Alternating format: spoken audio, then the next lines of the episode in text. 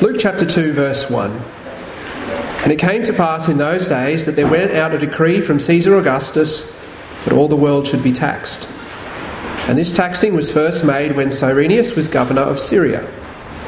And all went to be taxed, every one into his own city.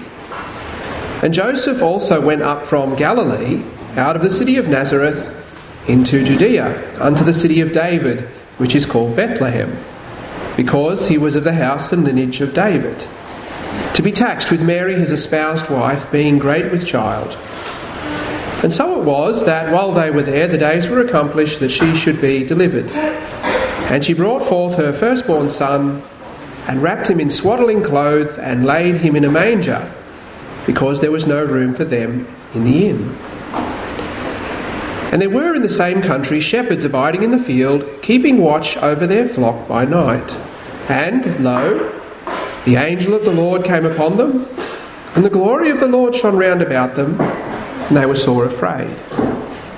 The angel said unto them, Fear not, for, behold, I bring you good tidings of great joy, which shall be to all people. For unto you is born this day in the city of David a Saviour, which is Christ the Lord. And this shall be a sign unto you he shall find the babe wrapped in swaddling clothes, lying in a manger. And suddenly there was with the angel a multitude of the heavenly host, praising God and saying, Glory to God in the highest, and on earth peace, goodwill toward men. And it came to pass, as the angels were gone away from them into heaven, the shepherds said one to another, Let us now go even unto Bethlehem, and see this thing which is come to pass which the Lord hath made known unto us. And they came with haste, and found Mary and Joseph and the babe lying in a manger. And when they had seen it, they made known abroad the saying which was told them concerning this child. And all they that heard it wondered at those things which were told them by the shepherds. But Mary kept all these things and pondered them in her heart. And the shepherds returned, glorifying and praising God for all the things that they had heard and seen as it was told unto them. This is the word of the Lord. Amen. Let us pray. Father, we thank you. We're able to gather in this very simple way and sing songs of praise, uh, songs that uh, glorify you and songs that lift our own spirits and I just pray now as we come to the preaching of your word that you would lift our spirits once again. You would speak very clearly and directly to us. We ask for a, fresh vision of your Son, our Saviour. And it's in His name we pray. Amen. And last Sunday morning, the focus of our message was on the decree from Caesar Augustus that resulted in Joseph and Mary uh, travelling from their home in Nazareth to Bethlehem, where Joseph's family was from. And it turned out that the Messiah was born exactly where the scriptures said he would be born. Uh, in the Christmas story, we see that the great power of Caesar was actually in the service of the greater power of God. But this morning we're going to think about something else that appears in the story, and that is uh, an item of furniture. Uh, perhaps the most famous item of furniture in the Bible the manger in which Mary laid her newborn son. Uh, it's either the Ark of the Covenant in the Old Testament or the manger in the New Testament, right? One of them has to be the most well known piece of furniture in Scripture, perhaps in all of human history. Now, as I'm sure you know, uh, a manger was and, and is a feed trough, uh, a crib like object where one would put fodder for animals. Though some scholars think that the word Luke uses has a broader definition and refers to a stall where animals were kept and not the feed trough per se. Uh, for what it's worth, I think the manger was probably not too dissimilar to what is commonly represented in nativity scenes. As different as life was in the ancient world, I think it's safe to say that no mother wanted to give birth in the kind of setting that Mary did. In a place where animals were kept. Uh, from what I've witnessed, I can say that giving birth seems to be a very painful process. Uh, there is blood and other bodily fluids, and a lot can go wrong. I'm told that it's especially difficult the first time that a woman gives birth, and so again, even in the ancient world, I am sure a cattle stall was not where you wanted to have your baby. Uh, you uh, wanted to give birth in your own home with your mother present or some other female relative and a midwife.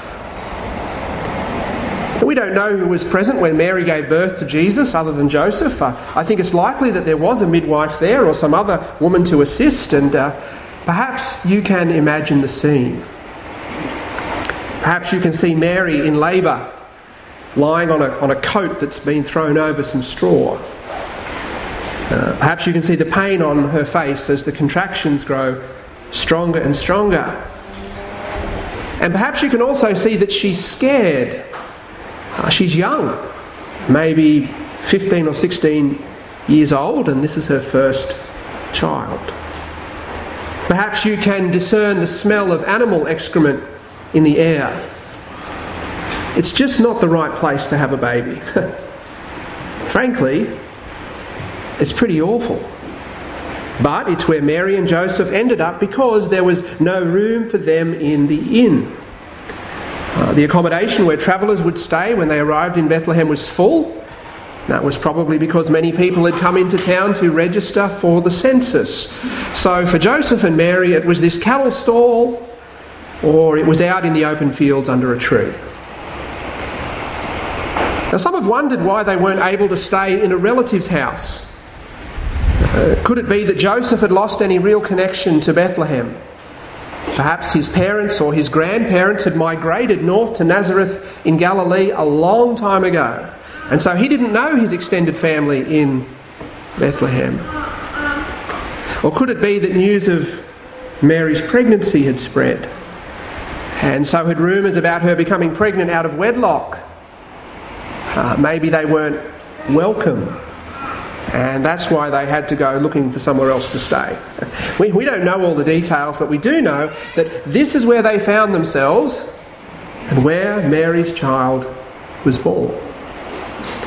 The swaddling clothes she wrapped her child in were strips of cloth, this was the common practice, and then she laid him in a manger.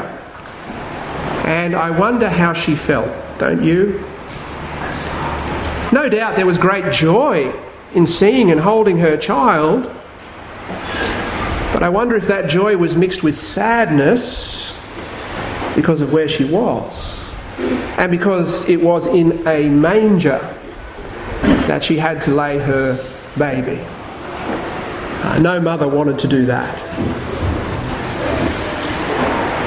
So over the centuries, much has been made of the manger, and rightly so. Uh, it has great symbolic significance.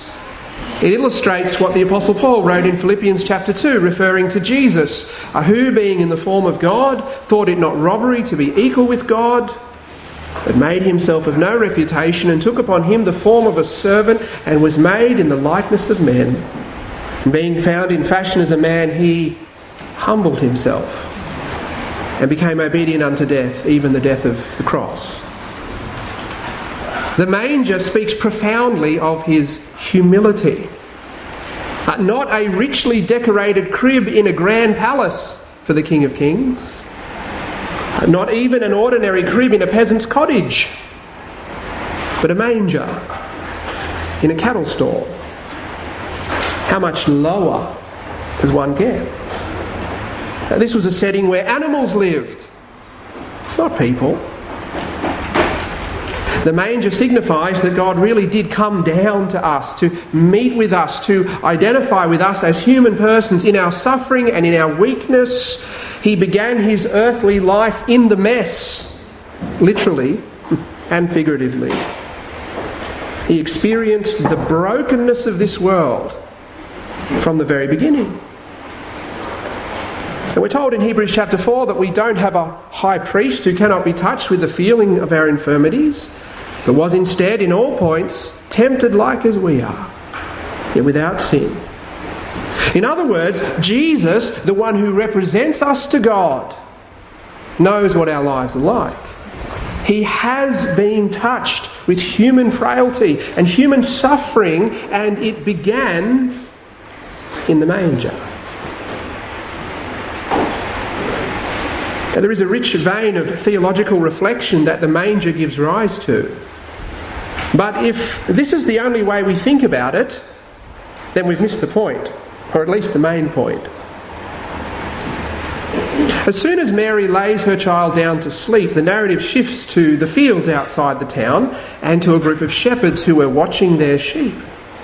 An angel appeared to them surrounded by the glory of the Lord, a, bright shining light. And as was usually the case in Scripture, when an angel appeared, they were terrified. The angel had a message for them, an announcement. Uh, Fear not, for behold, I bring you good tidings of great joy, which shall be to all people. For unto you is born this day in the city of David a Saviour, which is Christ the Lord. So, as we've seen over the last two Sundays, uh, the Jewish people in Jesus' day believed that a ruler would one day come a person who would be both prophet and king, a, a, great leader who would deliver Israel from its enemies. That's what their scriptures taught, our Old Testament. They even knew where the Messiah would be born. The angel was telling these shepherds that this person had arrived. He had just been born. After centuries of waiting and longing, he had finally come. And it's interesting that the angel called him Christ the Lord. This is the only time in the Bible where these titles appear together like this. This word Lord, uh, Kyrios in Greek, sometimes simply refers to one in authority, but in the Greek translation of the Old Testament, which was widely used in Jesus' day, it was the word that was used to refer to God this is a tradition that many English translations of the Old Testament follow. When the divine name appears in the Hebrew text, we have capital L O R D in our English Bible. So the use of the word Lord by the angel in this announcement to the shepherds certainly refers to Christ's authority and probably also to his deity. Christ the Lord, Christ who is the Lord. That's who had just come into the world. And then notice the other title that the angel used. It summed up his purpose, his mission. For unto you is born this day in the city of David a Saviour, which is Christ the Lord. Christ the Lord was and is a Saviour, one who delivers, one who rescues. So, so what did Israel need saving from? That's the obvious question, isn't it? For unto you is born this day in the city of David a Saviour. Okay, that's great. but what did, why did the shepherds need one? What did they need to be rescued from? Well, the answer to this question was also provided by an angel uh, the one who visited Joseph after he'd learned of Mary's pregnancy. Matthew chapter 1 verse 19. Then Joseph, her husband, being a just man and not willing to make her a public example, was minded to put her away privily. But while he thought on these things, behold, the angel of the Lord appeared unto him in a dream, saying, Joseph, thou son of David, fear not to take unto thee Mary thy wife, for that which is conceived in her is of the Holy Ghost.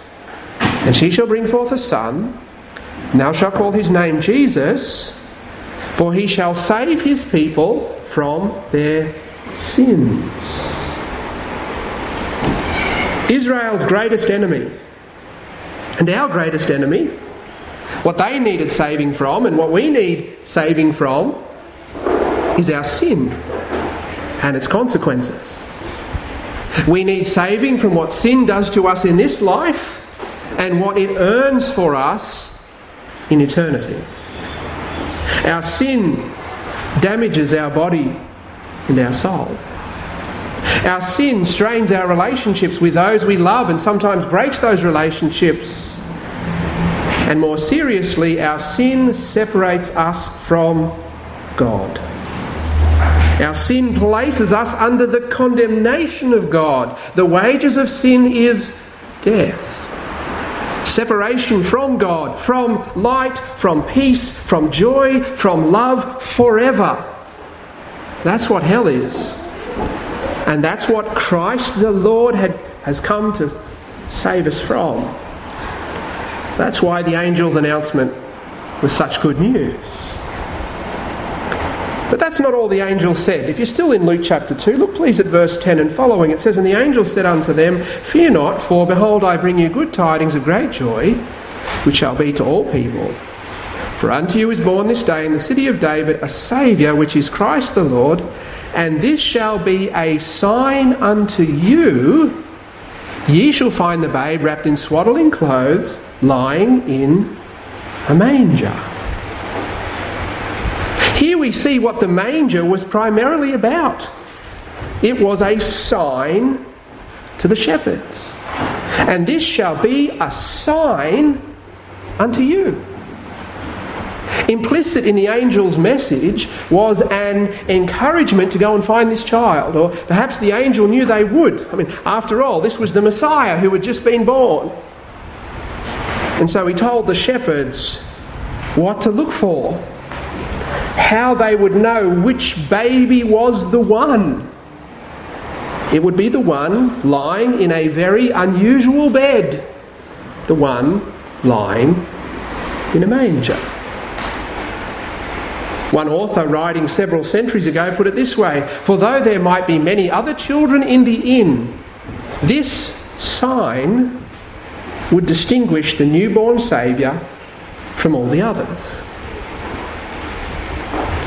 Now, with this information in hand, I'm sure it wasn't too difficult for the shepherds to find Mary, Joseph, and the child Jesus. I imagine them heading into the village and asking around if anyone was aware of a woman who had just given birth. It was a small place. Someone was sure to have known that a couple had recently arrived and the woman was heavily pregnant, or someone was sure to have known that the local midwife had recently been called out. And that probably led the shepherds to the inn and then to the stable or the stall, and there they saw a child wrapped in swaddling clothes, lying in a manger. Now, there is undoubtedly great theological significance connected to the manger, but the manger was primarily for the shepherds. It was the sign by which they would be able to identify the Saviour who had been born. Christ the Lord. That's why there was no room in the inn. That's why Mary gives birth in a cattle stall. That's why she wraps up her newborn son and lays him in that awful and unlikely crib. It was for these shepherds. And when we step back and think about the angel who spoke to them, we know that he had been sent from God. The word angel means a messenger. This angel had been sent by God to the fields outside Bethlehem to give these shepherds this message. And what all of this tells us is that God wanted these shepherds to find his son, to see their Messiah, their Saviour, and then go and tell others, which is exactly what they did. Verse 17 And when they had seen it, they made known abroad the saying which was told them concerning this child.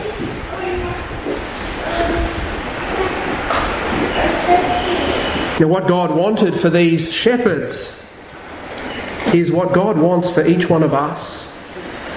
Like them, He wants us to come to His Son. He wants us to know who the Saviour is. God is not willing that any should perish, but that all should come to repentance, and that means coming to his Son, Jesus Christ the Lord, and trusting in him.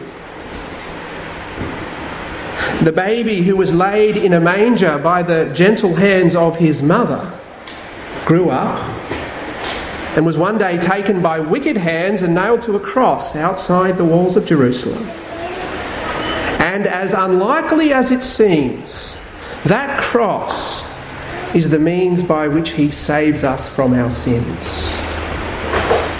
He died in our place. He took our sins and suffered for them. He paid the penalty that we deserve. He was qualified to do that because he had no sin of his own, and he was capable of doing that because he was the Son of God, human and divine. Jesus died, he was buried, and the third day he rose again. And in rising again, he demonstrated to the world that he was the Son of God and that he really had paid the penalty for sin. He saves all those who confess their sinfulness, all who admit that they cannot save themselves and put their trust in Him. You know, as I said a moment ago, we need saving from our greatest enemy, our own sin and its consequences. We need saving from what sin does to us in this life and what it earns for us in eternity. It damages our body and our soul. It strains our relationships with those we love and sometimes breaks those relationships. And more seriously, it separates us from God.